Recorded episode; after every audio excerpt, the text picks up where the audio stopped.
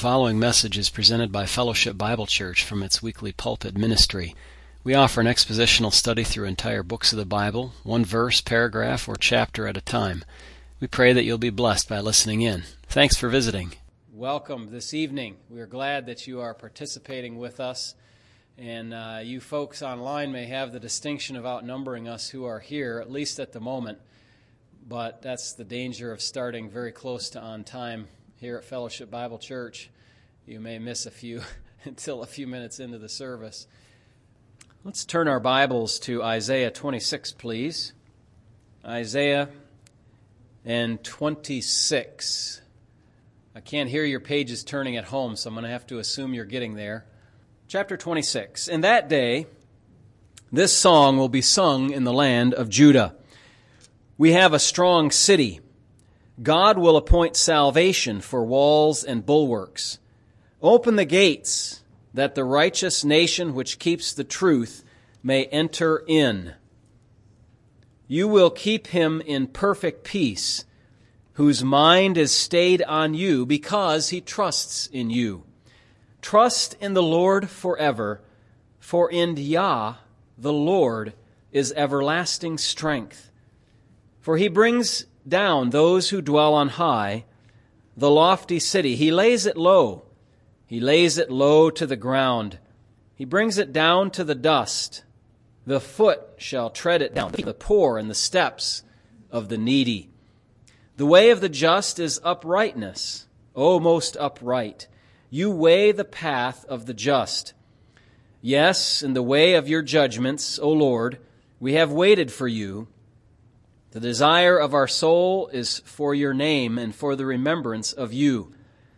With my soul I have desired you in the night. Yes, by my spirit within me, I will seek you early. For when your judgments are in the earth, the inhabitants of the world will learn righteousness. Let grace be shown to the wicked, yet he will not learn righteousness. In the land of uprightness, he will deal unjustly and will not behold the majesty of the Lord. Lord, when your hand is lifted up, they will not see, but they will see and be ashamed for their envy of people. Yes, the fire of your enemies shall devour them. Lord, you will establish peace for us, for you have also done all our works in us. O Lord our God, masters besides you have had dominion over us, but by you only we make mention of your name. They are dead, they will not live. They are deceased, they will not rise. Therefore you have punished and destroyed them, and made all their memory to perish. You have increased the nation, O Lord. You have increased the nation. You are glorified. You have expanded all the borders of the land. Lord, in trouble they have visited you.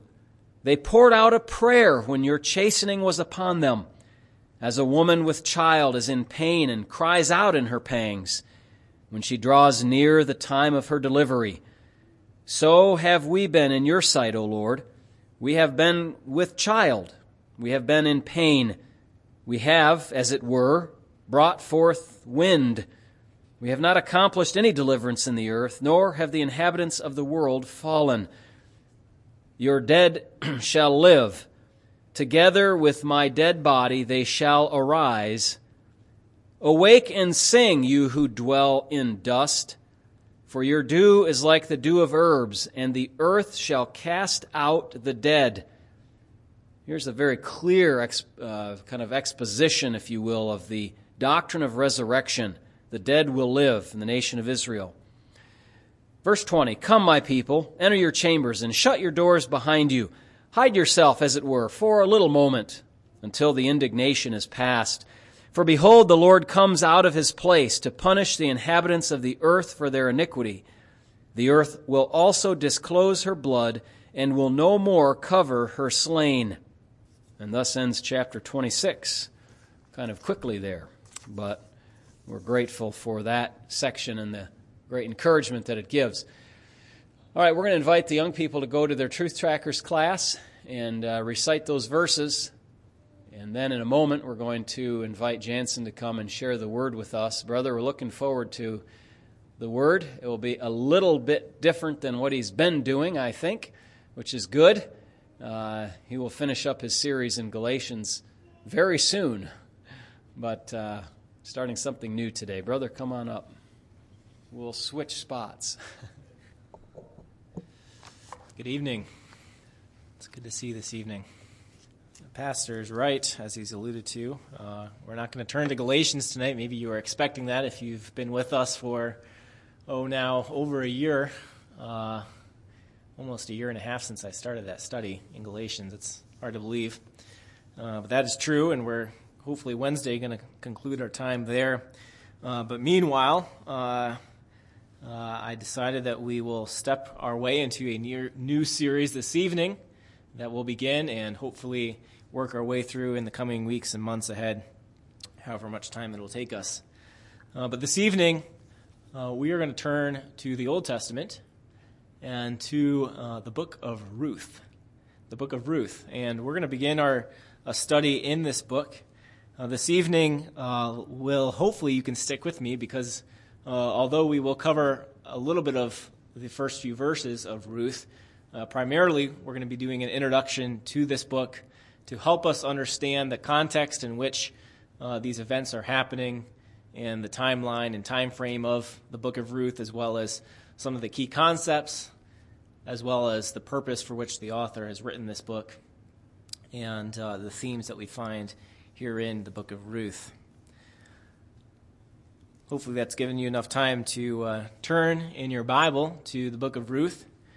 And uh, the book of Ruth is sandwiched in our canon between the books of, book of Judges, which describes a time period of Israel's history in which judges ruled as both political leaders and spiritual examples to the people of Israel under God's theocratic reign and rulership. And between 1st and 2nd Samuel, which introduces the beginning of Israel's monarchy under the rule of Saul, David, Solomon, and so forth. And uh, this is somewhat important, although we won't touch on that specific reason why, why, it's, uh, why it's landed between these two books here. Uh, but that is the case, and we'll leave it to rest for now. I want to begin uh, by help having us look at some of the historical cultural setting in which Ruth is uh, in when it's written. And first of all, I want to th- talk about some of the, the kind of the timeline of events or the time of the events in which uh, we find in Ruth and when they took place. So, as we think about this, uh, the first clue in determining the time of events uh, is in verse 1 of Ruth chapter 1. If you'll look with me there, let me read it to you this evening here. It says in Ruth chapter 1, verse 1 now it came to pass, that is, the events that are about to unfold, in the days when the judges ruled. The reader here is told that the beginning of the events of Ruth took place in the days when the judges ruled. And uh, let me turn back just for a moment for our help and understanding to Judges chapter 2. And in Judges chapter 2, if I can get there. In verse 16,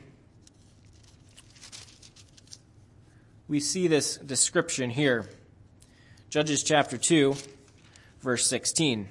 It says, Nevertheless, the Lord raised up judges who delivered them, that is, uh, the nation of Israel, out of the hand of those who plundered them. Remember now, Israel and Judah are one nation at the time. They haven't uh, split into two different uh, groups the north of the south. So we speak collectively here.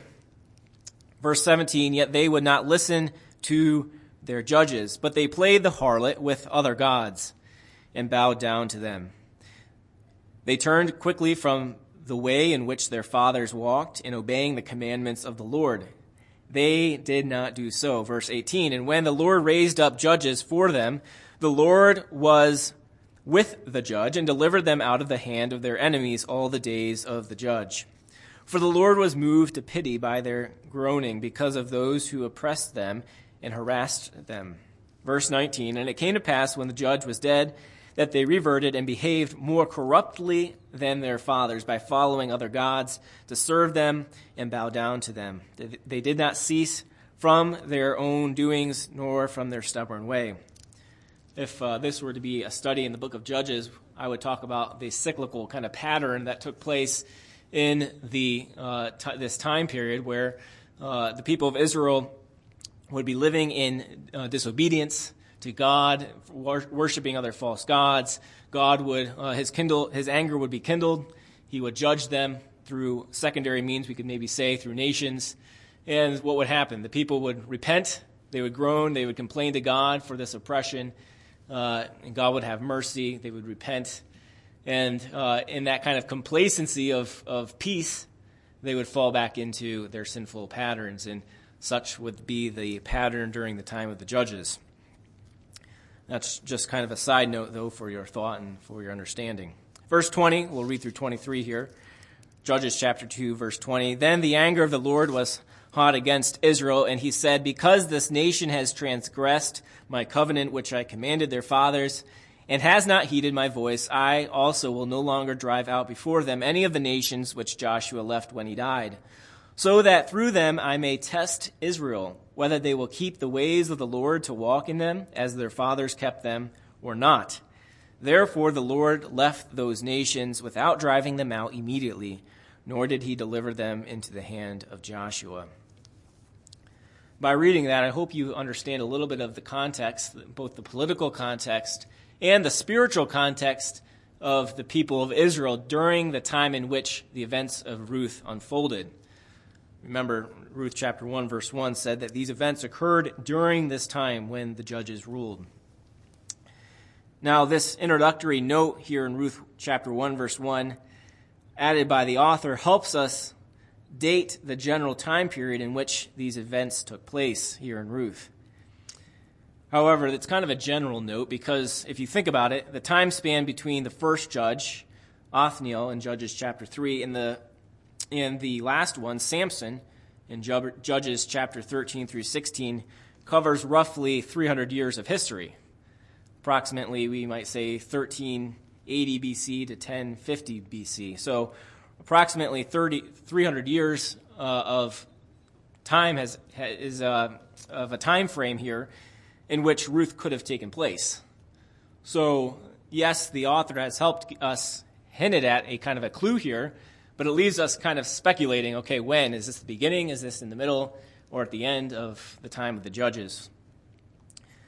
Uh, therefore, in order to get a little bit of a narrower time frame, uh, we have to look elsewhere. And actually, there is another place in the book of Ruth that we can look to help us understand kind of a narrower time frame in which these events may have occurred. And that is at the end of Ruth in chapter 4. So if you'll turn with me there to Ruth chapter 4 and in verse 17. Here in the, the final words of uh, this narrative, the author gives us another clue um, in which we can derive maybe a narrower time frame in which these events took place. And he does this by giving us a genealogy.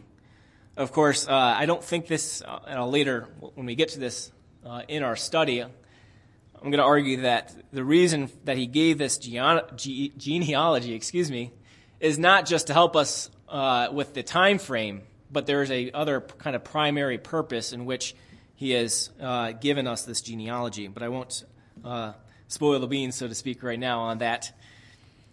Let's, uh, but let me just read for you this genealogy. Beginning in verse 17, he says, Also the neighbor women gave him a name, that is the son of uh, Ruth saying, There is a son born to Naomi. And they called his name Obed.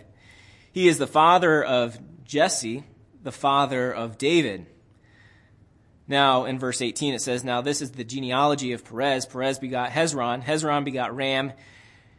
Aram begot Amminadab. Amminadab begot uh, Nahshon. And Nahshon begot Salem. Salem. Salmon begot Boaz. And Boaz begot Obed. Verse 22 Obed begot Jesse, and Jesse begot David. So when we look at this genealogy, we find uh, that uh, David King David, that is, is only about three genealogies out or away from uh, the time of Boaz and uh, Ruth, his wife. And uh, just as another point, I do believe that this is a complete genealogy here that's being given.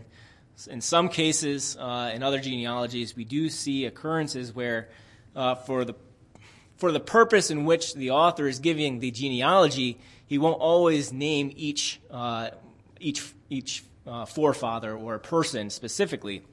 Sometimes he skips generations, and um, but in this case, I do believe it's a complete genealogy, which again would mean that David is roughly three, three generations out from Boaz. So, with that clue, uh, if you were to add up generally the years in which each of these men lived, uh, we, we could probably uh, argue on a good solid basis that this happened, uh, the time frame in which the events of Ruth took place would be in the at least somewhere in the second half of the time of the judges, if maybe not even closer to the end of the time of the judges, that the judges ruled. The only other kind of minor clue that we have is in Ruth chapter 1, verse 1 as well, in a portion which I didn't read, which says this. Uh, again, in verse 1, now it came to pass in the days when the judges ruled that there was a famine in the land. So we have another kind of small clue here that there was a famine that took place, um, which was the reason which Elimelech and his wife had to leave and uh, find food other places. However, uh, with my understanding, it's almost impossible to identify when this particular famine took place uh, and occurred historically.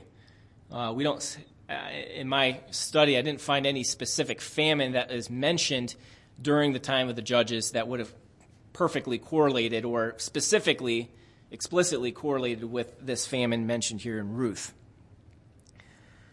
So, uh, but based on the geneal- genealogy alone, I think, uh, as I said before, we could probably conclude that the events of Ruth occurred during the second half of the time of the judges.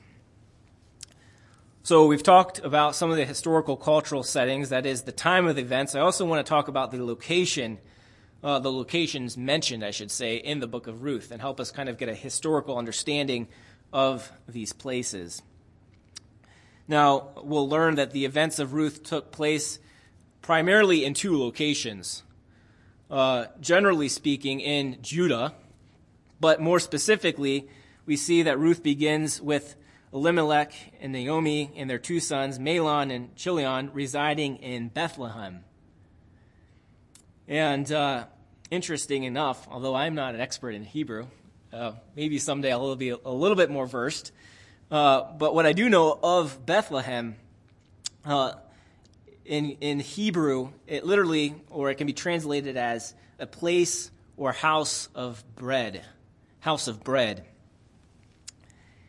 Oddly enough, or ironically enough, we could say, Elimelech was forced to leave this house of bread because of a famine in the land and a shortage thereof of bread and food and sustenance. So, therefore, Elimelech moved his family to Moab. We see this. Uh, let me read verses 1 through 5, and then we'll continue on here in this, looking at the different locations. So we read verse 1. It says, And a certain man of Bethlehem, this is in the middle of verse 1, of Bethlehem, Judah, went to dwell in the country of Moab because of this famine, and his wife and his two sons. The name of the man was Elimelech, and his wife, and the name of his wife's wife was Naomi. And the names of his two sons were Mahlon and Chilion, Ephrathites of Bethlehem, Judah. And they went to the country of Moab and remained there. Then Elimelech, Naomi's husband, died, and she was left and her two sons. Now they took wives of the women of Moab. The name of one was Orpah, and the name of the other Ruth. And they dwelt there about ten years. Then both Mahlon and Chilion also died. So the woman survived her two sons and her husband. So here in this uh, narrative, we find that Elimelech moves his family to Moab which lies east of the Dead Sea. So, pretty much uh, uh, directly east of Bethlehem, general, generally speaking.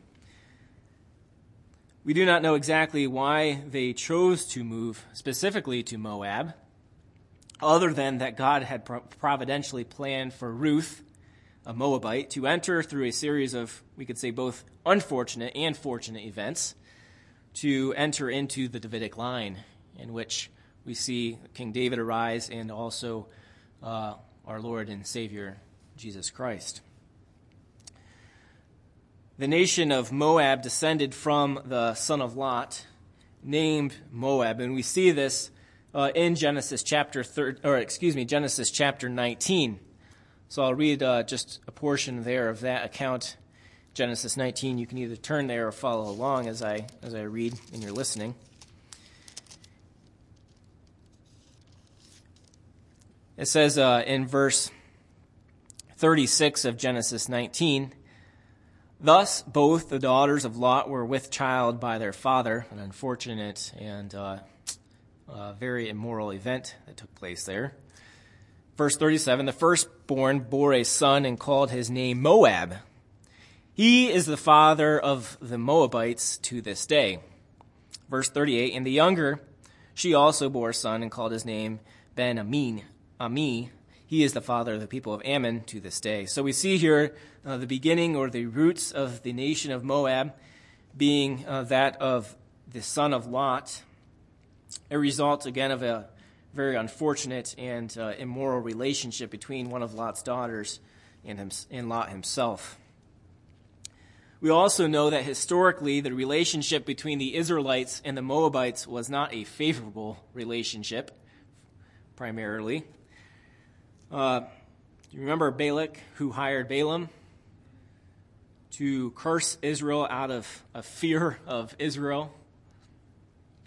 Balak was who? The king of Moab. We see this in Numbers chapter 21, verse 10 through chapters 22 and the events there of which uh, uh, how Balak again hires Balaam to curse Israel. We see that uh, that actually isn't what unfolds. of course, uh, and uh, of course, you could read that. We also see in Judges chapter 3, Judges 3, let me read that to you, another occurrence of this uh, disfavorable relationship between Israel and the Moabites. In Judges chapter 3, verse 12, we see this, and, it, right and uh, the author writes, In the children of Israel, this is verse 12, Judges chapter 3. And the children of Israel again did evil in the sight of the Lord. So the Lord strengthened uh, Eglon, king of Moab, against Israel because they had done evil in the sight of the Lord. Then he gathered to himself the people of Ammon and uh, Amalek, went and Amalek, Amalek, and went and defeated Israel and took possession of the city of palms. So the children of Israel served Eglon, king of Moab, 18 years.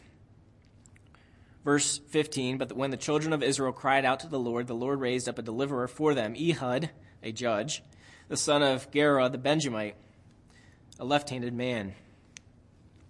And uh, we could go on to see how Ehud, uh, through the Lord's hand, delivered them from, um, from Moab. But again, just another example of the uh, of the tension between these two nations. Later on, um, however, Solomon went on to build a temple for a Moabite god, uh, Chemosh, probably to appease one of his many wives.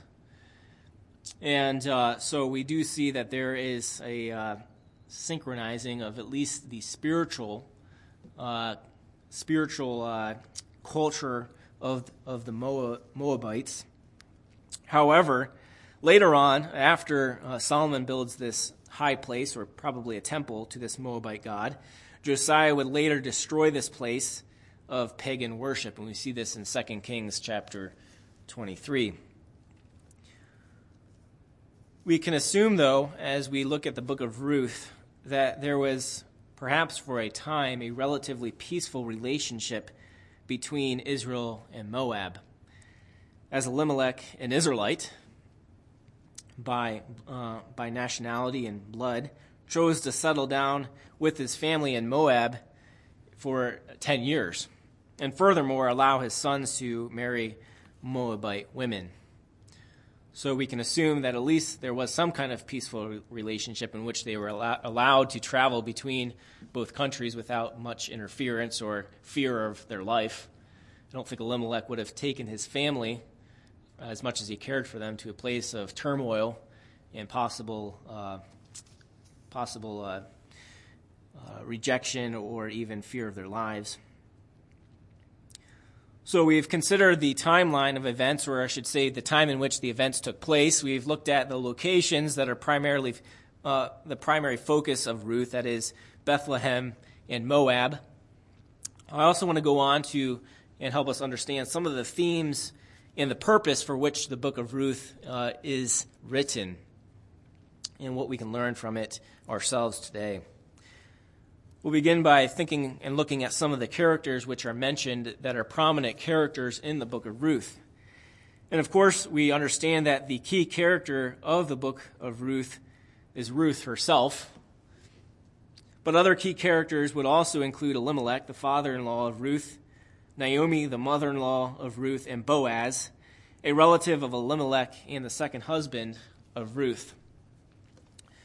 The only other place interestingly enough, that Ruth is mentioned is in the Bible is in the genealogy of Matthew in chapter 1, along with Rahab, who was also not an Israelite by birth. Let's just look there just for a moment uh, because it is an important text. And uh, I'm not going to say much on this. I'll let you go back and look at one of Pastor's uh, sermons in Matthew chapter 1 as he's begun his series in the Gospel of Matthew. But in Matthew chapter 1,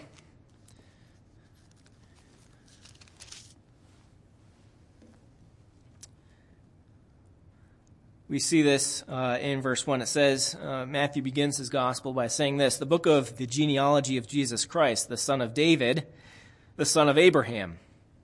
Abraham begot Isaac, Isaac begot Jacob, and Jacob begot Judah and his brothers. Judah uh, begot Perez and Zerah by Tamar. Perez got Hezron.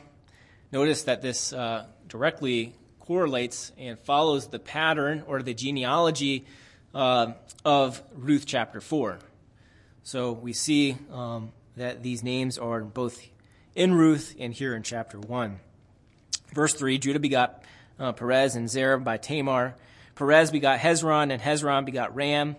Ram begot Amminadab, and Amminadab begot Nahshon, and Nahshon begot Salmon. Salmon begot Boaz by Rahab. Boaz begot Obed by Ruth. Obed begot Jesse, and Jesse begot David, the king.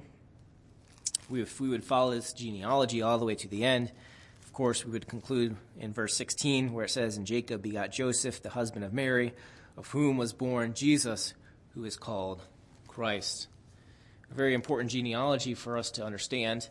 Sometimes uh, looking at genealogies can be seem somewhat laborious, but uh, they are important as it, we can uh, study and see how God has preserved the line of Abraham and the line of David, uh, and uh, of course, all the way to the, uh, the Son of God, our Lord and Savior.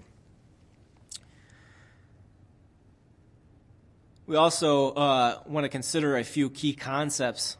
So we've looked at uh, some of the key characters, but also some key concepts under the themes and purposes of Ruth. One of these would be the idea of a kinsman redeemer, a prominent uh, concept here that will be mentioned later in the book of Ruth. This concept is important to the storyline of Ruth and Boaz's relationship, and we'll look at that uh, respectively when we get to that in our study and we'll discuss it uh, in further detail what exactly a kinsman redeemer is and its ties to Le- Leviticus chapter 25, verse 25. Another key concept is uh, the idea of gleaning in the field, which we see uh, uh in the middle here of Ruth, and its ties to Leviticus chapter 19. And finally, uh, we'll consider this concept of the uh, Levirate marriage, which has a its ties to Deuteronomy chapter 25. And so, just keep those key ideas, those concepts in your mind. And of course, uh, we will address them as we study uh, the book of Ruth uh, and as we, we uh, come to those different uh, ideas. Finally, under this, uh, this point of themes and purposes, I do want to look and consider just for a moment the purpose for which this book is written. Now, from a literary perspective, we'll see and recognize that in the book of Ruth, there is a beautiful development of the theme of from emptiness to fullness. From emptiness to fullness. We see from the onset that Naomi, much like Job, may I say, is emptied of practically everything that she had of food, having to leave because of famine, of her home, of her husband, of her sons. But in the end, she experiences complete filling and fulfillment through a daughter in law who is honored and has a good reputation with the other women of the city. May I say, much like the Proverbs 31 wife, and who is and who fears God. We see this in Ruth chapter 2, 11, and bears Naomi another son, quote unquote, whom she can care for. Look with me at Ruth chapter 4, verse 14 for just a moment. And he went into her, and the Lord gave her conception, and she bore a son. Verse 14 Then the, the, woman, the women said to Naomi, Blessed be the Lord, who has not left you this day without a close relative. And may his name be famous in Israel. And may he be to you a restorer of life and a nourisher of your old age. For your daughter in law, who loves you, who is better to you than seven sons, has borne him. Then Naomi took the child and laid him on her bosom and became a nurse to him. You see here, perhaps now in fuller, that theme of from emptiness to fullness. From losing perhaps or practically everything she had of value to her, save her daughter in laws, to being restored, uh, having a restoration of, of her things which, uh, which she had value, which had value to her, including a grandson whom she mothered like her own son.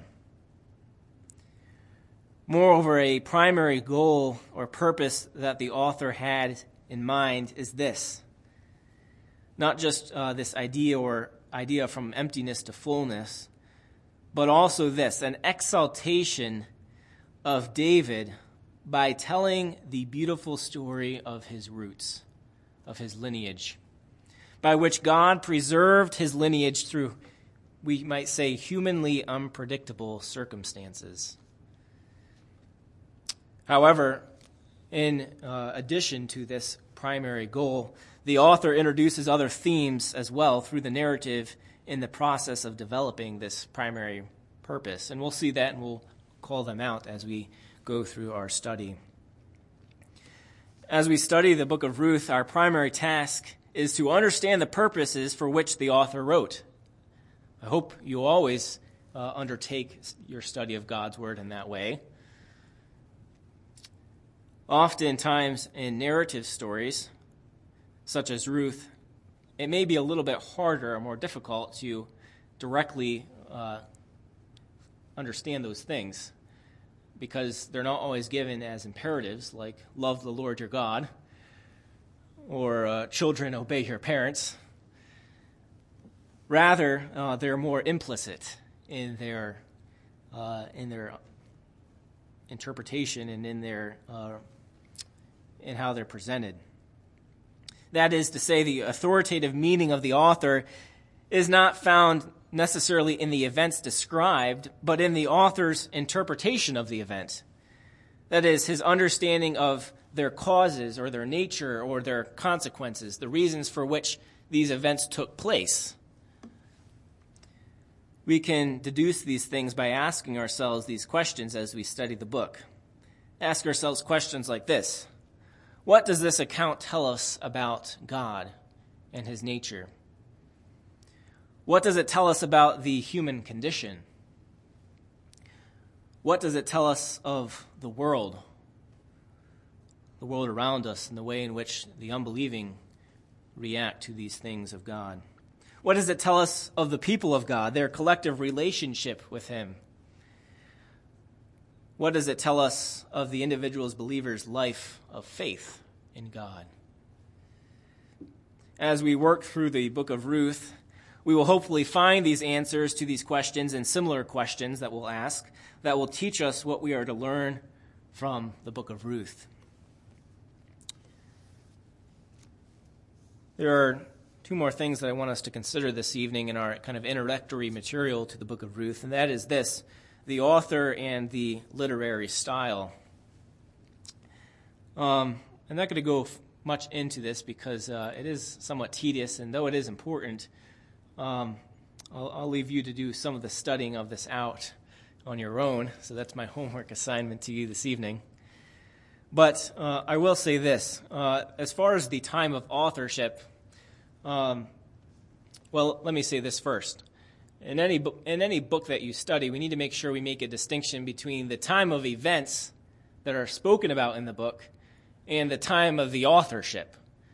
So in this case, the time of events we know explicitly are during the time of the judges. That's what Ruth chapter 1, verse 1 tells us. However, the time of authorship we know took place much further on uh, and was not written, you know, during the time in which Ruth was alive or Boaz, but a later date. And I take, uh, I take the authorship uh, of Ruth to be uh, a pre exilic date. Now, what do I mean by that? I mean before uh, the exile or deportation of, of the people of Israel and Judah. Uh, so before they go into captivity. Uh, probably, likely, I say sometime around Solomon's reign. Now, uh, others might have differing opinions. I know that other people do. Perhaps our pastor even has a differing opinion on this. Um, but one of the reasons for which I take this author, date of authorship uh, is that this time period uh, was known for its profound Hebrew literature. And uh, we know that because of some of the works in which Solomon himself uh, wrote in Proverbs and uh, Song of Solomon and uh, Ecclesiastes. And so, um, and one more reason as well, also in Ruth chapter 4. And this is a little bit more of a technical detail that we'll address when we get to it. But we see this kind of uh, author, we, we see the author make this uh, note here in Ruth chapter 4, verse 7, where he says this uh, in, in respects to this customary practice that's taking place at the city gates with Boaz. In verse 7 of chapter 4, it says this Now, this was the custom in former times in Israel concerning redeeming and exchanging to confirm anything. One man took off his sandal and gave it to the other, and this was a confirmation in Israel. So, what we can deduce from this is that this no longer is the customary practice, or at least it's kind of evolved or changed over time, because the author is helping uh, his audience, his readers, understand something that they were uh, inevitably unfamiliar with. Otherwise, he wouldn't have had to make this note that this was a customary practice during the former times. So, another kind of hint this is a later date in which it's being written. So, uh, these two things together uh, is why I take Ruth to be written sometime, again, later on, in a time when they would be unfamiliar with this practice, and also during the time period of Solomon because of the profound Hebrew literature that was being written at this time. Finally, uh, I want us to consider, uh, consider with me, please, just a little bit of the outline of the book of Ruth. Uh, we see in chapters 1 verse 1 through verse 22 that Naomi is widowed and Ruth comes uh, to Israel with her. The details of that is we see at the beginning the deaths of Elimelech and his two sons in Moab after they had left Bethlehem and traveled and settled in Moab. We see that uh, Orpah returns uh, uh, to her family. However, Ruth stays with Naomi. And both her and uh, Ruth, that is, and Naomi return to Bethlehem. In chapters in chapter two, uh, verses one through twenty-three, we see that Boaz shows kindness to Ruth and Naomi, and that Ruth happens upon the field of Boaz, something that I believe is uh, not just mere circumstance or coincidence, but God's again providence in this storyline. We see God or Boaz's kindness towards Ruth, and also uh, how Naomi advises Ruth to continue to glean from his field, as uh, Boaz has shown favor towards her. And then in chapter three, we see uh, this marriage proposal, as it were, perhaps a, a, little bit more less customary to us than uh, and uh, different than what we have and, and do today, and we'll talk about that when we get there. Here again, we see Naomi advises Ruth uh, to go to Boaz uh, during and to the threshing floor there, and and how Ruth discreetly proposes uh, this levirate responsibility to Boaz. We see that Boaz uh, here in chapter three takes responsibility if uh, the nearer relative will not. And finally, in chapter 4, we see the redemption of Ruth, where Boaz makes arrangements before the city elders. We also see that Boaz marries Ruth and they have a son, Obed. And we see, as we read just a moment ago, how uh, through this Naomi is blessed. And finally, we see in the genealogy the lineage of David the king preserved by God's providential acts through this storyline.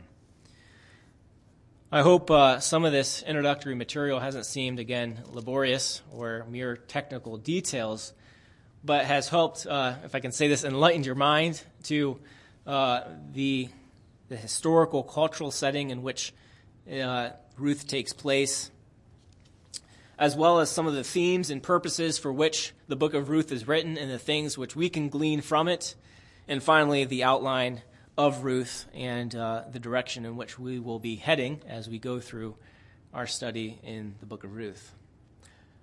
I normally, yeah, go ahead, Pastor. Do you take questions? That's funny. As I was beginning my sentence, I was going to say I normally don't take questions uh, because of maybe I, I, don't know, afraid of what I haven't prepared, but uh, I will actually take any questions if you want at this time.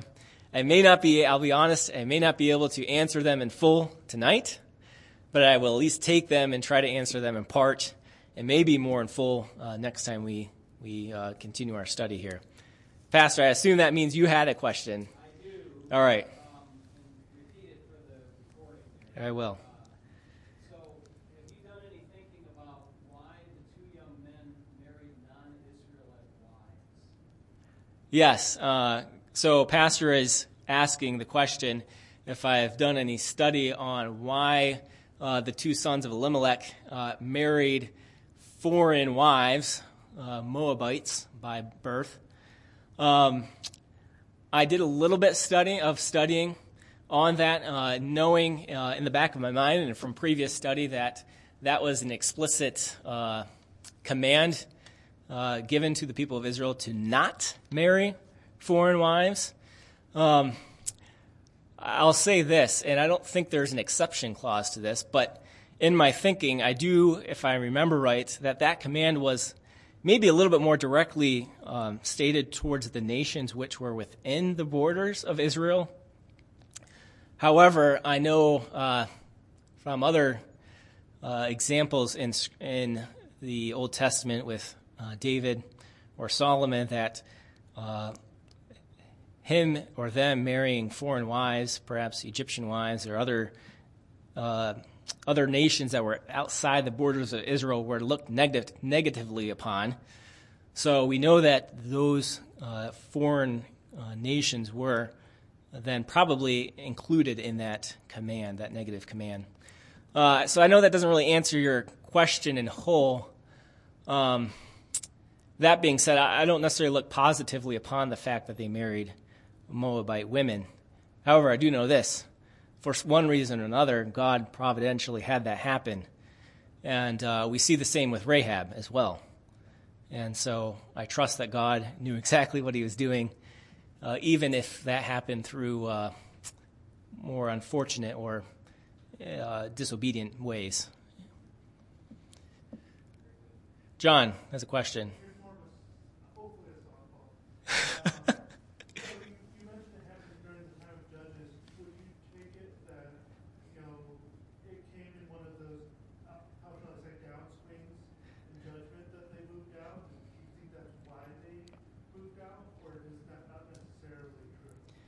No, I think that's a very good uh, deduction. That uh, the reason for famine would probably be because one of those nations had gone in, and uh, we know culturally and historically that uh, a way in which they would uh, defeat a nation, if I can say that way, would by, be by destroying the cities or by burning the fields, you know, causing them to come to a state of poverty, really. And so it's very likely that either that was amidst one of those times or on the back end of one of those times where they're trying to recover from uh, an invasion and uh, don't have the means to you know to provide at the time for their families. So, does that answer your question? Okay. Very good. Any other questions this evening? All right, very well. Uh, I'm excited to enter into the study. I hope that you are too, and that we can learn much from God's Word as we look into the book of Ruth. Let's close with a word of prayer this evening. Our Heavenly Father, we thank you for this time. We thank you for the worship that we could uh, enter into, and as we sang about our Savior, as we sang about the work of our Savior on the cross, uh, in which nothing but the blood of our Savior could pay for uh, the sins which we have committed and appease the wrath of God. We thank you, Lord, as our pastor has alluded to, that we have an advocate with the Father, even to this day, in which when we sin, we still have the forgiveness of God through our Lord Jesus Christ if we confess those sins. And we thank you for that. Lord, we thank you for uh, these uh, narrative stories like Ruth which help us kind of uh, enter into these historical events on a more personal level as we walk through uh, the life of Ruth and how you both uh, preserved her and Naomi, but also on a greater scale, uh, the the line of, of David, and as you had promised to do, even from the time of Abraham, and, and the promise to uh, to bless both that na- his nation his people, and through him all the nations of the world. We thank you for that. Lord, bless our way, our time this evening of fellowship. Lord, would you keep each one of these families safe as they travel home, and a week of uh, enjoying uh, you and the joy of the Lord and the joy that we have in our salvation. We ask all this in your Son's name. Amen. Amen. May the Lord bless you. For those who are online, we thank you for joining us today.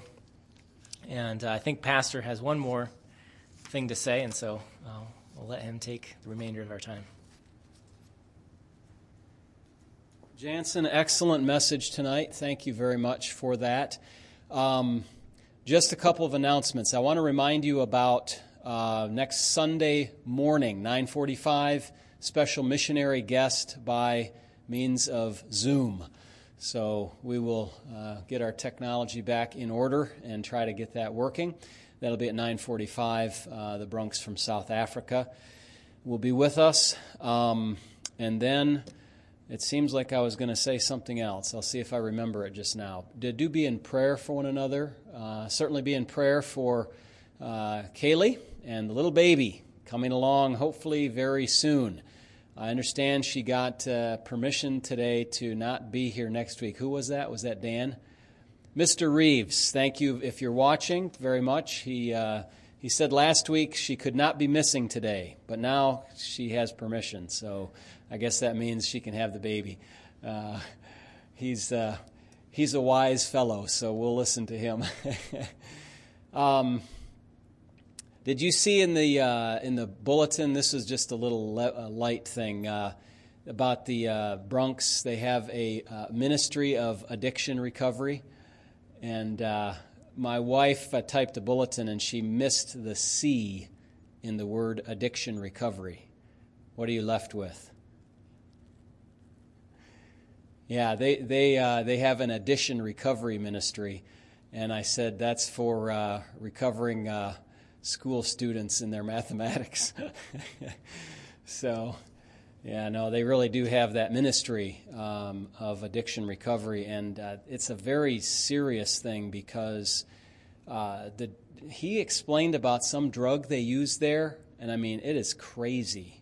I mean all drugs are crazy, but I mean, this one is like really nasty and uh, very deadly and uh, just cuts the lives short of its, uh, of its users so terribly. And so they're trying to recover some with uh, not only health, but also with the gospel. So we want to continue to remember them and pray for that uh, situation. So.